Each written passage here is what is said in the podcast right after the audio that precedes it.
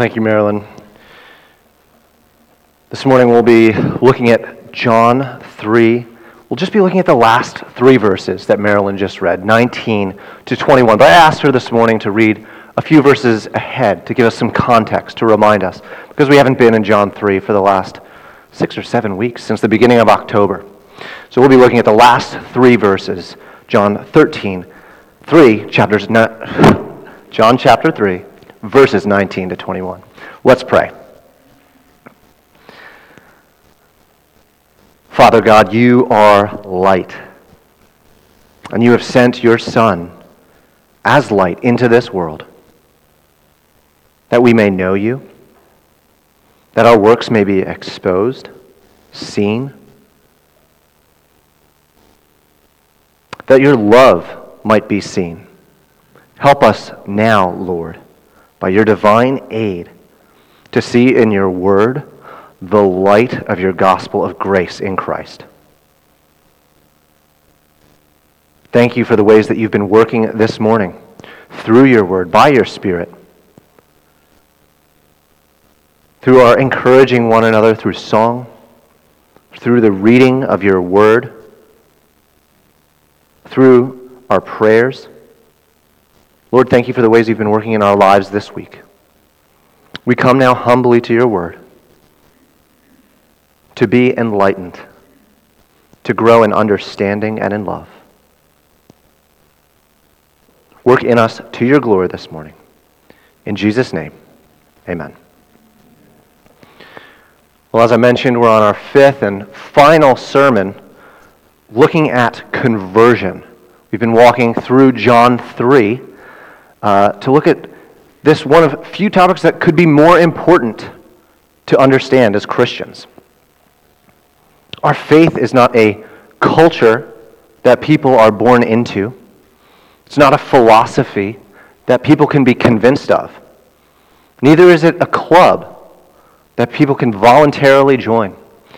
Christianity, fundamentally, is a supernatural faith. To become a Christian, as we've been studying through this series, is to experience something supernatural, something divine, something from above. It's to become a Christian is to be changed fundamentally by a force outside ourselves. And if the very essence of our religion is based on this kind of change, it's obviously important for us to understand that change that we call conversion. To do so, we've been studying John 3, possibly Jesus' clearest teaching on the su- subject of conversion. In John 3, as a brief review, Nicodemus, a religious leader, has come to Jesus at night. Now, if anyone could have been born into the kingdom, convinced intellectually, or had the credentials to become a Christian, surely it was this man. But Jesus immediately tells him that anyone who wants to see the kingdom of God, anyone who wants to enter into eternal life, must be born again. Nicodemus didn't realize how great his need was. He didn't need moral reform. He didn't need to add to his already great learning. He didn't need to keep any new laws to enter the kingdom of God. He needed to be born again or from above. He had this need because every one of us has this need. No one is qualified, no one is worthy to have fellowship with God because everyone is born in sin dead in trespasses, children of wrath, Ephesians 2 tells us. Jesus then shows Nicodemus that he should have known this already. He should have been familiar with this teaching. It's promised and it's prefigured in the Old Testament. He references Ezekiel 36 when he tells Nicodemus he must be born of water and spirit. God promised centuries earlier through the prophet Ezekiel that he would sprinkle people clean and put his spirit within them. Jesus also expected Nicodemus to know that God's always been a God who sovereignly saves people, an undeserving people, by his own good pleasure. The Spirit doesn't blow on those who deserve the Spirit. The Spirit doesn't blow on those who have done enough good works. The Spirit, Jesus says, just like the wind, blows where it wills. Why did God choose Abraham? Why Jacob? Why the nation of Israel? He tells them in Deuteronomy that it's not because they were great, mighty, or worthy. God's always chosen unworthy people to love and raise up based on his own sovereign good pleasure. Well, what are the grounds for this choosing and this forgiving and saving that Nicodemus is slowly learning that he needs? Jesus points to himself. He was sent in love by the Father to be lifted up on a cross like the serpent in the wilderness in the book of Numbers. The Son of God was sent into the world because God loves the world. He was sent on a saving mission to live a perfect life, die a substitutionary death, and rise again from the tomb, earning forgiveness and justification for each and every guilty, undeserving sinner who would put their faith in him. So we've concluded through our series so far that regeneration regeneration is a work of God in which he raises sinners dead in their trespasses to life in Christ, giving them new hearts. Regeneration is a work of God in which he raises sinners dead in their trespasses to life in Christ, giving them new hearts. Regeneration, a work of God. Conversion is a work of man in response to God's regenerating grace, in which a person repents and believes the gospel. Conversion's a work of man in response to God's regeneration, in which one repents and believes in the gospel. But now, in our passage this morning, we come to a dark reality that John's bringing out. There are some who reject that saving work, who are not regenerated, who never convert, who never believe in Christ, and are not saved, but are under judgment and condemnation. There are some to whom God has revealed himself, both in nature and in Scripture, who hear the good news of the gospel and reject it. They hear that God has rendered a verdict on their lives and finds them guilty. They hear that instead of abandoning them in their sin, instead of turning from this whole human race and starting afresh on some other planet, God sends his beloved Son, his only Son, his Son who he loves perfectly, who has dwelt with him forever, his Son who comes and lives on the earth as a man who lives a perfect life of love and obedience, the only man ever to do so, to save them from their sin. They hear that this son is rejected by his very own people, his kinsmen. He's persecuted, he's even laughed at while he's alive, arrested, beaten, spat upon, mocked, nailed to a cross, and hung from his stretched out hands to die. More than that, he suffered the full, undiluted wrath of God while hanging there. The punishment that would take an eternity for a mere man to satisfy, and drank it down to the last drop. All this for enemies of God. And what's the response of many to this act of love? Rejection, hatred, even, John says. There couldn't be a more absurd reaction to the love of God than hatred and rejection. But that's what John is telling us is the response of some. It's the reality we see around us in our world today. It's absurd, it's sad, but it's the state of many all around us. And the result of this absurd rejection is judgment. Rejecting Christ and bringing judgment upon yourself is absurd. John, in these three verses this morning, will help us make sense of that absurdity by showing us the reality of judgment, the reason for judgment, and the rescue from judgment. John's going to show us the reality of judgment, the reason for judgment, and the rescue from judgment. So, first, let's look at the reality of judgment. The first phrase in verse 19, look down, is, and this is the judgment. John's already been using the verb form of this word, kind of unhelpfully translated condemned, and now translated judgment in the ESV. Uh, but it's the verb form is condemned he's been using, and now he uses a noun. And this is what he's been talking about. This is the judgment or the condemnation. He's been saying that those who don't believe in Christ are already condemned. Well, what does that mean? He's about to explain. That's why there's a colon in your translation. That is helpful. But before we get to this explanation, it's important to note just the fact that there's such a thing as judgment, as condemnation. This is a cosmic, divine, true, and just, guilty verdict from God the judge. This isn't an opinion. It's a true and just, guilty verdict from God the judge. This is a present judgment that John's talking about, which will give way to a full future judgment in eternity. It's important for us to stop now and remember that there is a judge who's presently judging all things and who will finally, one day, judge each and every one of us. Much of our society's forgotten this, and the devil's great trick is to make us forget this too. The result of forgetting about God's just and final judgment on a societal level is moral relativism. If there's no lawgiver and no judge, if no one has to answer for anything when they die, then everyone can just do what's best for them. No one really has the right to tell anyone what to do. Some people hear that and they think, that's the way things should be. It's a libertarian paradise. You mind your own business, I'll mind mine.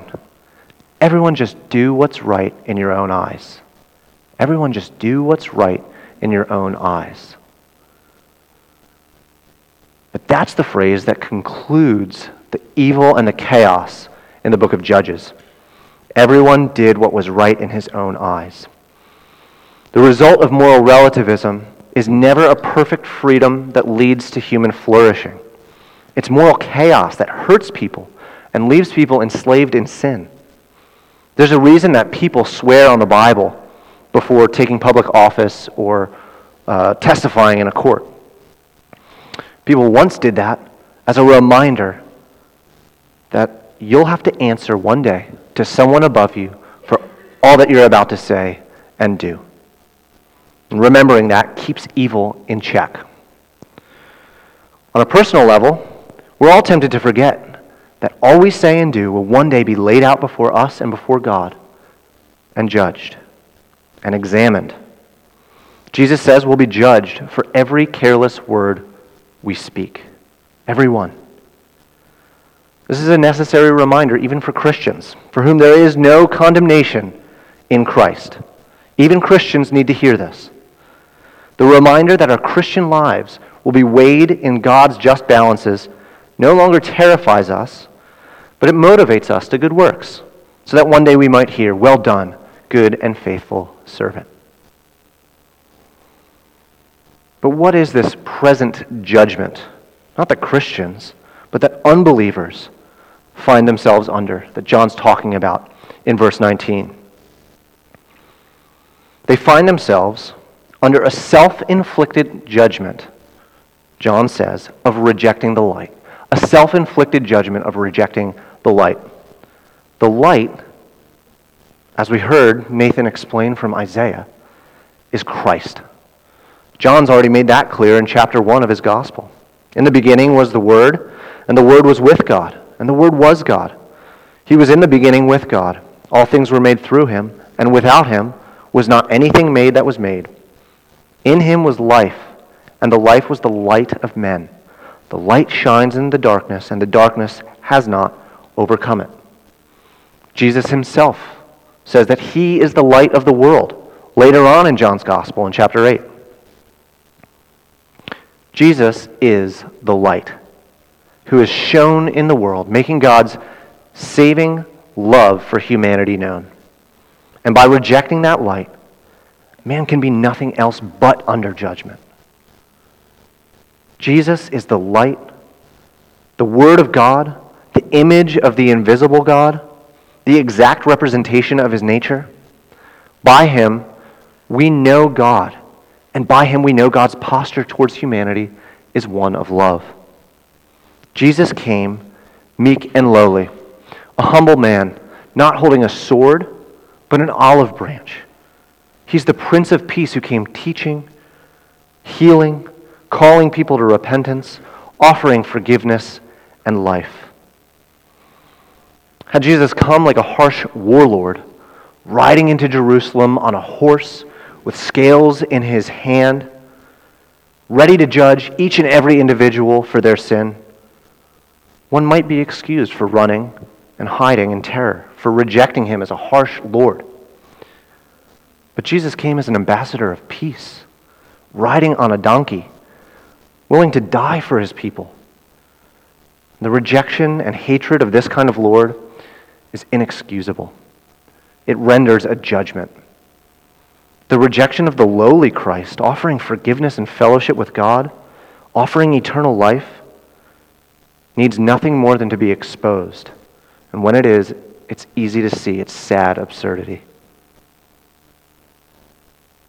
There may be some of you here this morning who don't believe in Christ, who have never turned from your sin and trusted in Him. If that describes you, John's warning you this morning that you aren't doing okay. You aren't friends with God. You aren't at peace. There's no such thing as neutrality when it comes to Christ.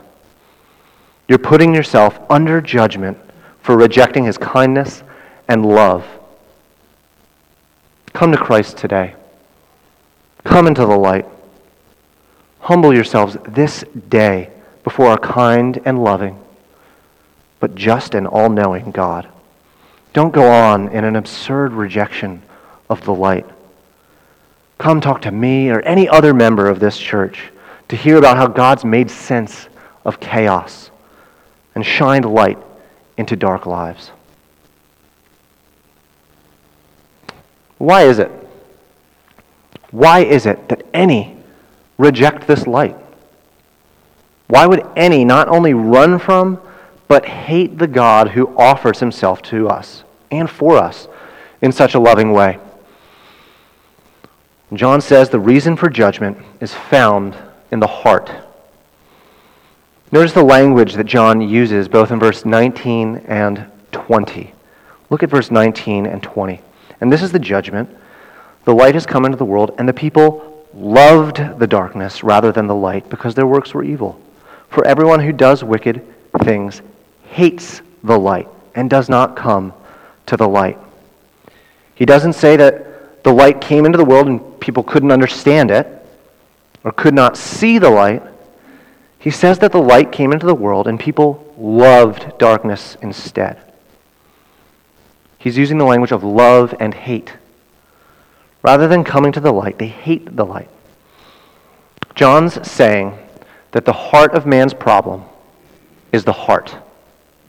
The heart of man's problem is the heart. The inner person where your affections, your emotions, your desires, and your will reside. The reason people put themselves under ju- judgment is that they love darkness. They hate light and love darkness. This metaphor for light and darkness is common through the Bible. It goes all the way back to the very first creative act, to the very beginning of the Bible in Genesis 1. In a very real, non metaphorical act, God says, Let there be light. First John even says that God is light. Light and God, therefore, connected concepts throughout Scripture. Light allows us to see. There's an intellectual component, therefore, to this metaphor of light and darkness. By the light, we can see things clearly.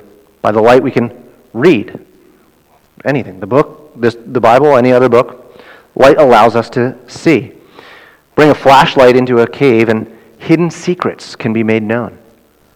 Connecting light from God and the intellect, as we already read this morning in 2 Corinthians, Paul says that the God of this world has blinded the minds of unbelievers to keep them from seeing the light of the gospel of the glory of Christ, who is the image of God.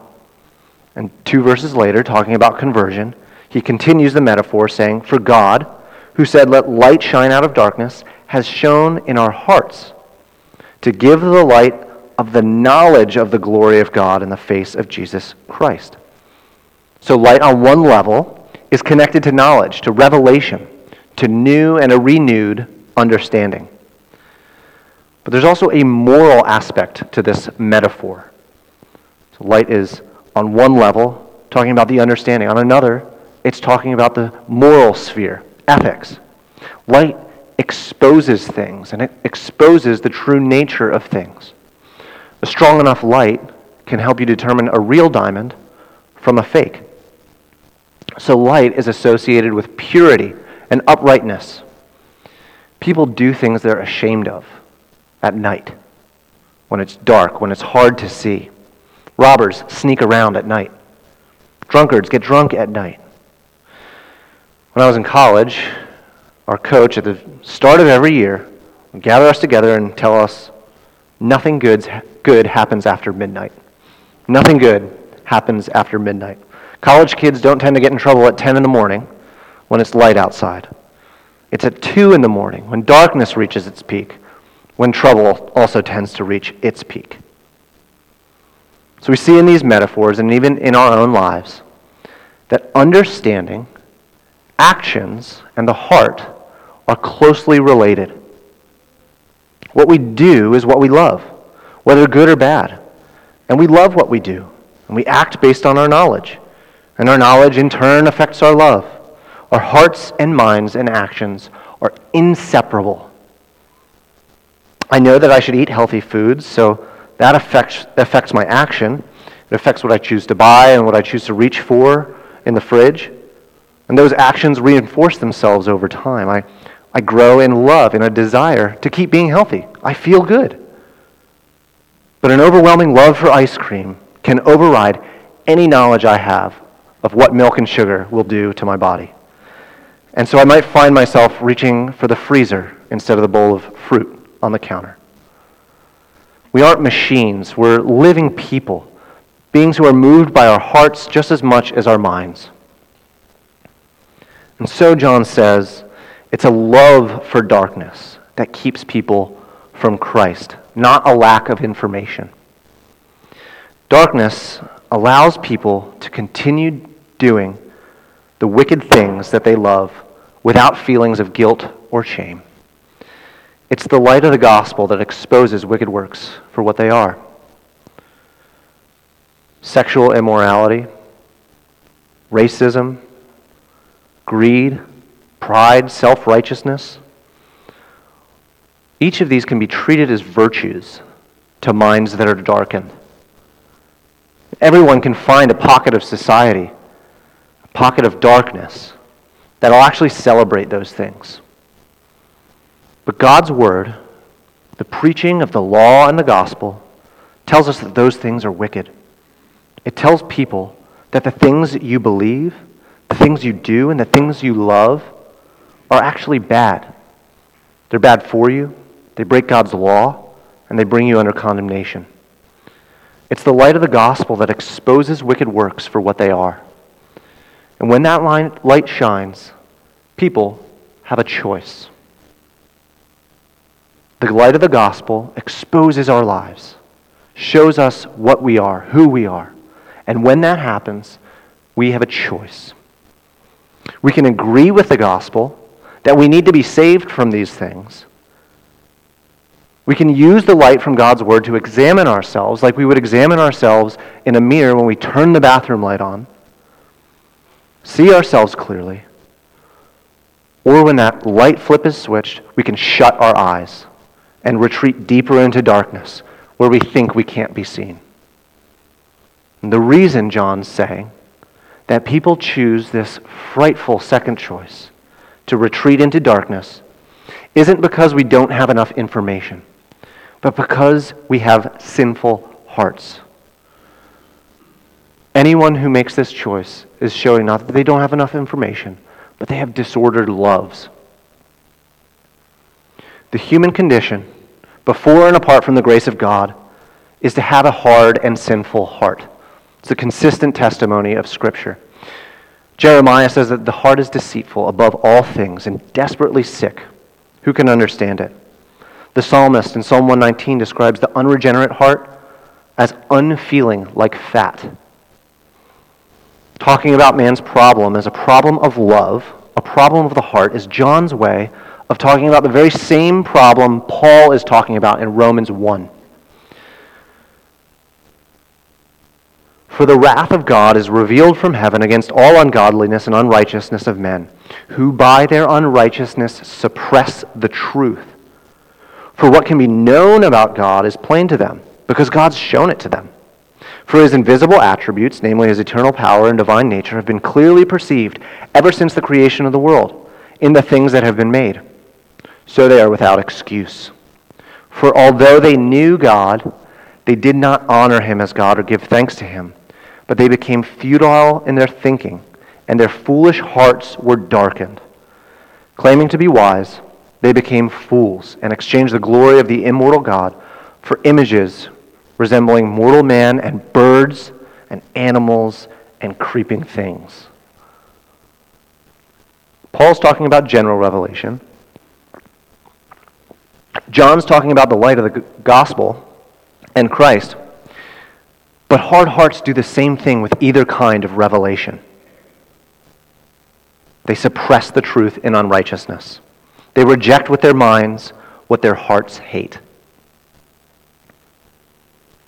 We have a responsibility to shine the light of tr- Christ in our city and in our families. But our job as a church isn't to try and figure out a clever way of saying what people here in this Millwood neighborhood might want to hear from a local church. Our job isn't to try and manipulate our children into making a decision. If all it took to make an unbelieving person a Christian was to convince them to change their mind, then we should be hiring the best ad agencies in the world. If all it took was a change of mind, we should be outsourcing and hiring ad agencies. Ad agencies convince people with catchy images and clever sayings to change their mind from buying one thing to buying another. If you give me a good argument, I'll switch from buying HEB brand paper towels to Bounty. Show me that it's more cost effective, show me it'll save me time and effort, and I'll make the change. But Christianity does not work like that. A simple change of mind won't do. Man needs a change of heart, a change of nature, a fundamental overhaul of the inner person. How are we rescued from our hard, sinful hearts that we're all born with? The hard hearts that cause us to place ourselves under judgment? Well, rescue from judgment comes from God's grace, His regenerating grace alone. Rescue from judgment comes from God's grace alone. God's grace saves us from judgment by forgiving us of sin, justifying us by faith in Christ. We are forgiven of sin. We're justified before Him through faith in Christ. But who is it that comes to Christ to receive that forgiveness? Who comes to Christ to receive forgiveness? Whose loves begin to change so that she starts hating the darkness and coming towards the light? It isn't the smartest among us. Many of the smartest people in the world reject the gospel. It's not at the bottom, as we've already said, an intellectual issue. Satan knows more about God and the gospel than most. But he hates God and his gospel. It's not the smartest. And it isn't good people. It's not good people who come to Christ. Look at verse 21. But whoever does what is true comes to the light, so that it may be clearly seen that his works have been carried out in God. If all we had in the whole Bible were these three verses, we might be excused for mistakenly believing that good people come to Christ. It's the bad people who don't. But John can't be saying that. He can't be saying good people are the ones who come while bad people don't. Nicodemus, was a good person by the world's standards. He was upright, moral, respected by all. But Jesus has already demolished the idea that people deserve God's grace. John is not saying that it's good people who come to Christ. Neither is it the humblest among us who come to Christ. Even this would give people a reason to boast. Cal, why did you believe and Bobby didn't? I must have been a little bit more humble than he was, a little bit better naturally. It's not the smartest, it's not the best, it's not the most humble. It's those who God, by his grace, changes, regenerates, and causes to be born again. It's those who God reaches into their chest and removes their hard heart and replaces it with a soft, fleshy heart. Those of us who believe who do what is true do so only by God's grace. And so God removes any reason to boast, any bit of pride from any who have experienced this grace. The difference between those in verse 20 and those in verse 21 is owed solely to the undeserved kindness of God. God changes hearts, and He does so through the Word specifically the preached word, coupled with the Spirit working supernaturally in those who hear the word. How does God change the heart? He does so through his word. It's this combination of gospel proclamation and spiritual renovation that raises sinners to life and draws them into saving fellowship with God. Through these divinely appointed means, sinners who once hated the light now find it strangely compelling. God's Grace is no longer an offense to one's own goodness, but a beautiful, necessary truth. Sinners who once recoiled to hear of God's holiness and his holy standards now agree with them and love holiness. The Savior, who once sounded like a myth or fairy tale, now becomes very, very real. The God who once seemed far off now seems fearfully but joyfully near. The God we once ran from now sweetly draws us to himself. And all who are drawn to him and come to him will find him to be a perfect Savior. No one drawn to God in this saving way will in the end be left in their sin under condemnation and judgment. No one will find him to be a disappointment. No one will find that the object of their new love didn't quite live up to the hype. Or as Jesus says later in John, in John 6, all that the Father gives me will come to me, and whoever comes to me, I will never cast out.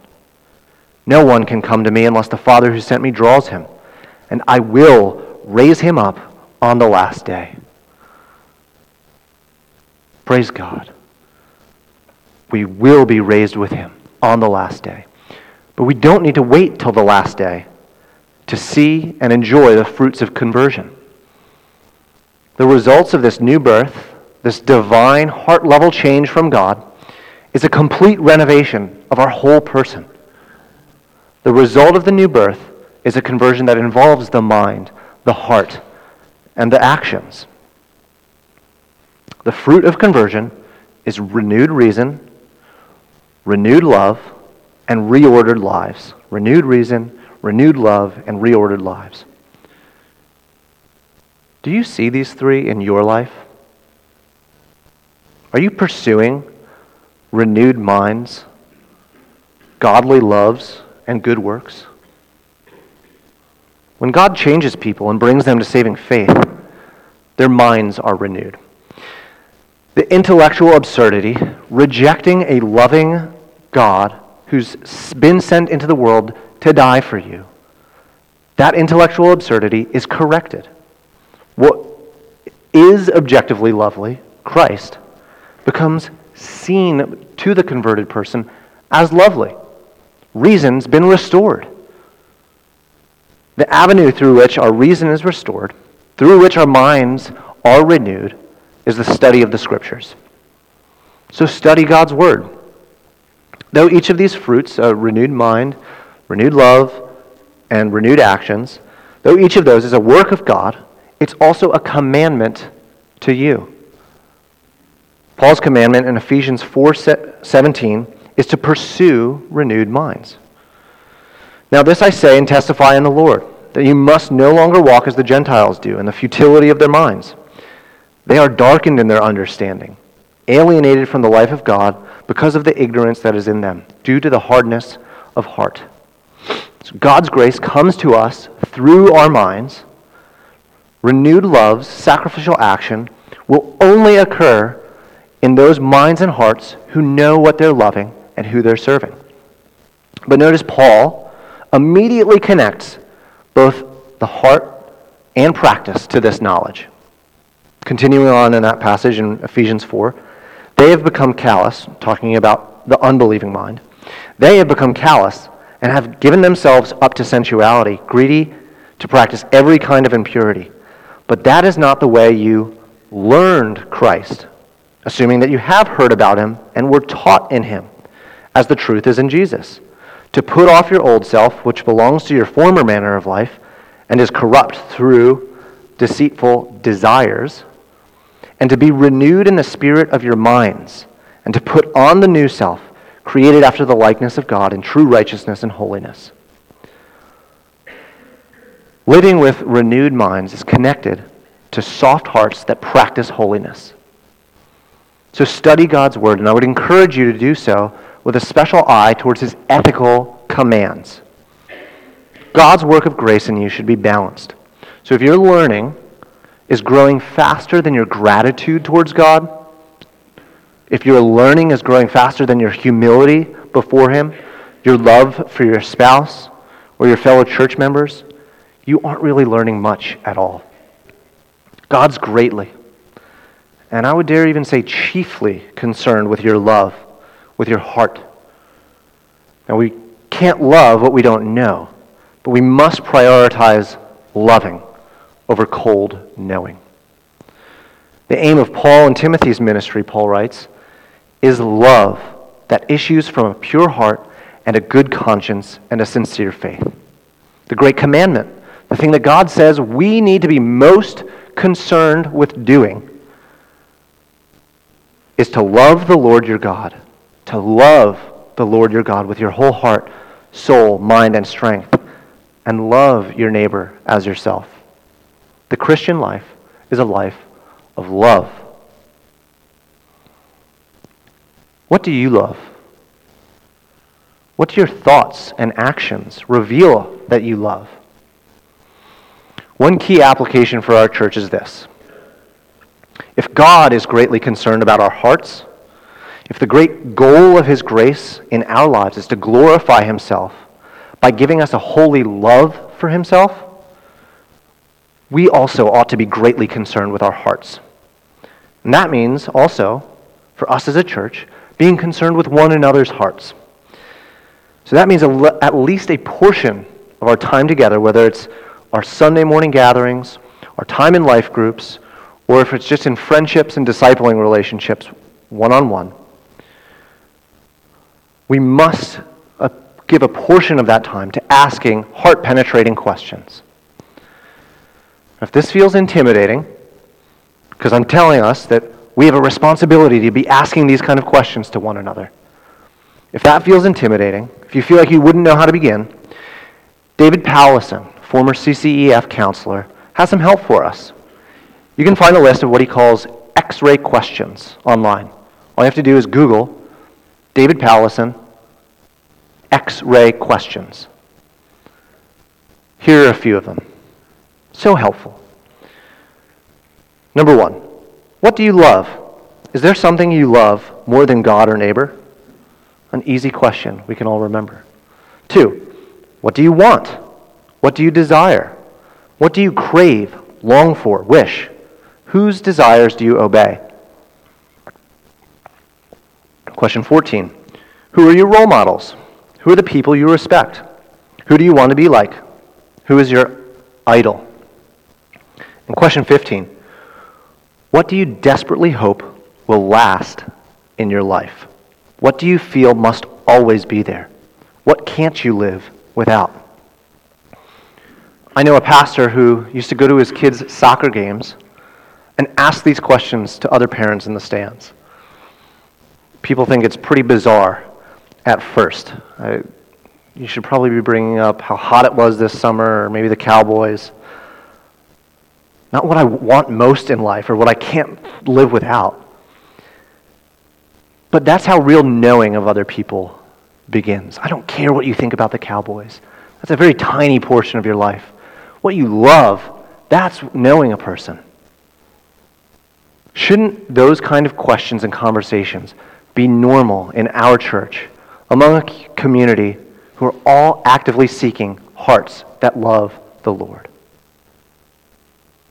Finally, the end result of a changed mind and a renewed heart is a reordered life. That's why John doesn't talk about loving the light. Look again at verse 21. He, he's contrasting these two images.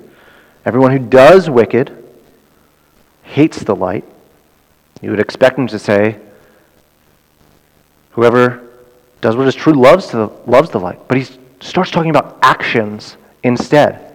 Whoever does what is true comes to the light, so that it may be clearly seen that his works have been carried out in God.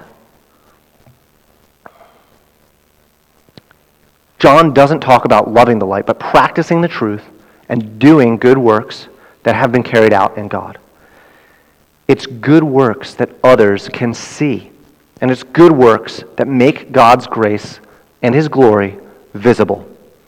Ephesians 2:10 famously tells us that we were created and recreated precisely for this, for good works. The whole book of Titus is an exhortation to do good works that flow from God's saving grace.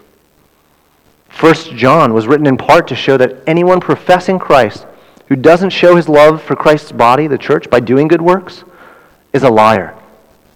It's our works in the end, that reveal God's gracious work in our hearts and minds. Jesus, at the end of his Sermon on the Mount, says, Not everyone who says to me, Lord, Lord, will enter the kingdom of heaven, but the one who does the will of my Father who is in heaven. On that day, many will say to me, Lord, Lord, did we not prophesy in your name, cast out demons in your name, do many mighty works in your name? And I will declare to them, I never knew you. Depart from me, you workers or doers of lawlessness.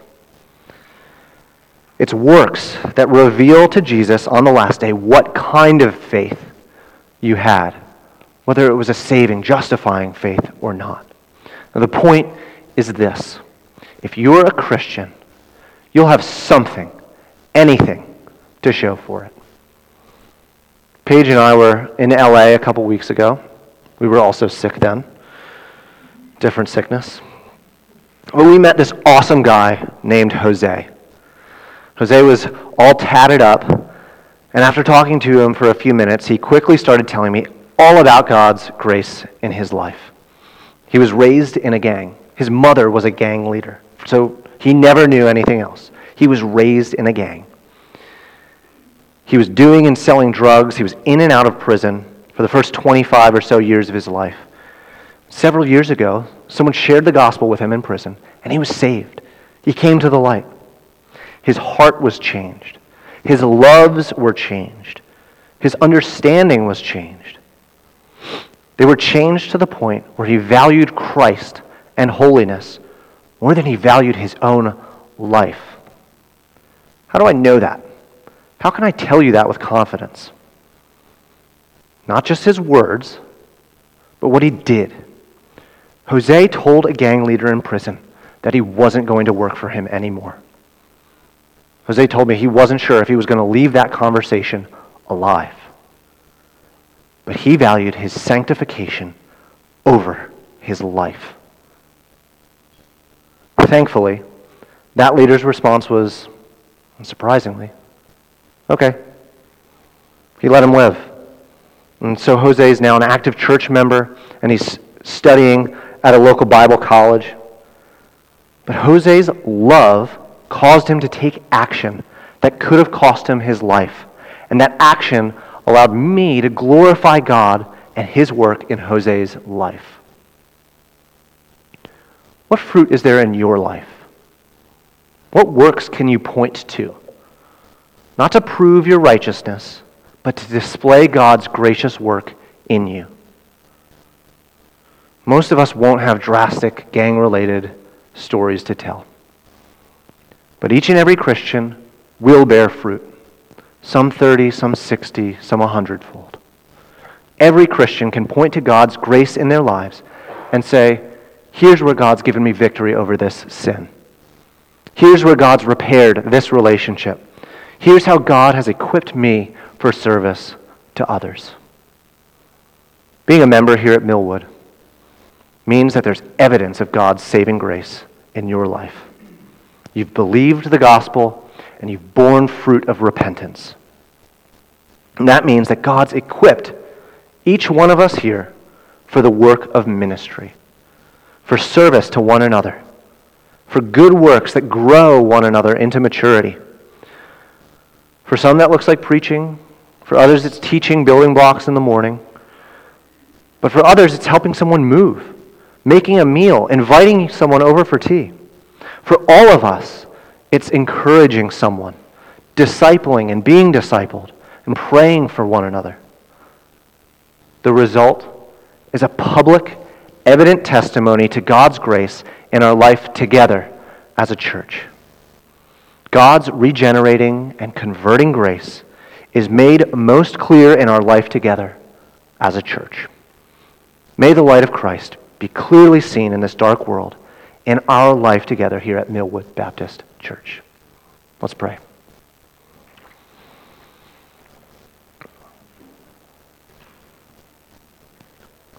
Father God, you are light. You are the God only wise, immortal, invisible. You have done a great work in Christ. We pray that you would continue to do a great work in our hearts, uniting us to Him by faith, changing our minds, giving us new hearts that love you, that enjoy communion with you for eternity, and actions that show it. We pray that we would be a church that glorifies you, not just in what we say, not just in our statement of faith, but in our life together. And we pray this in Jesus' name. Amen.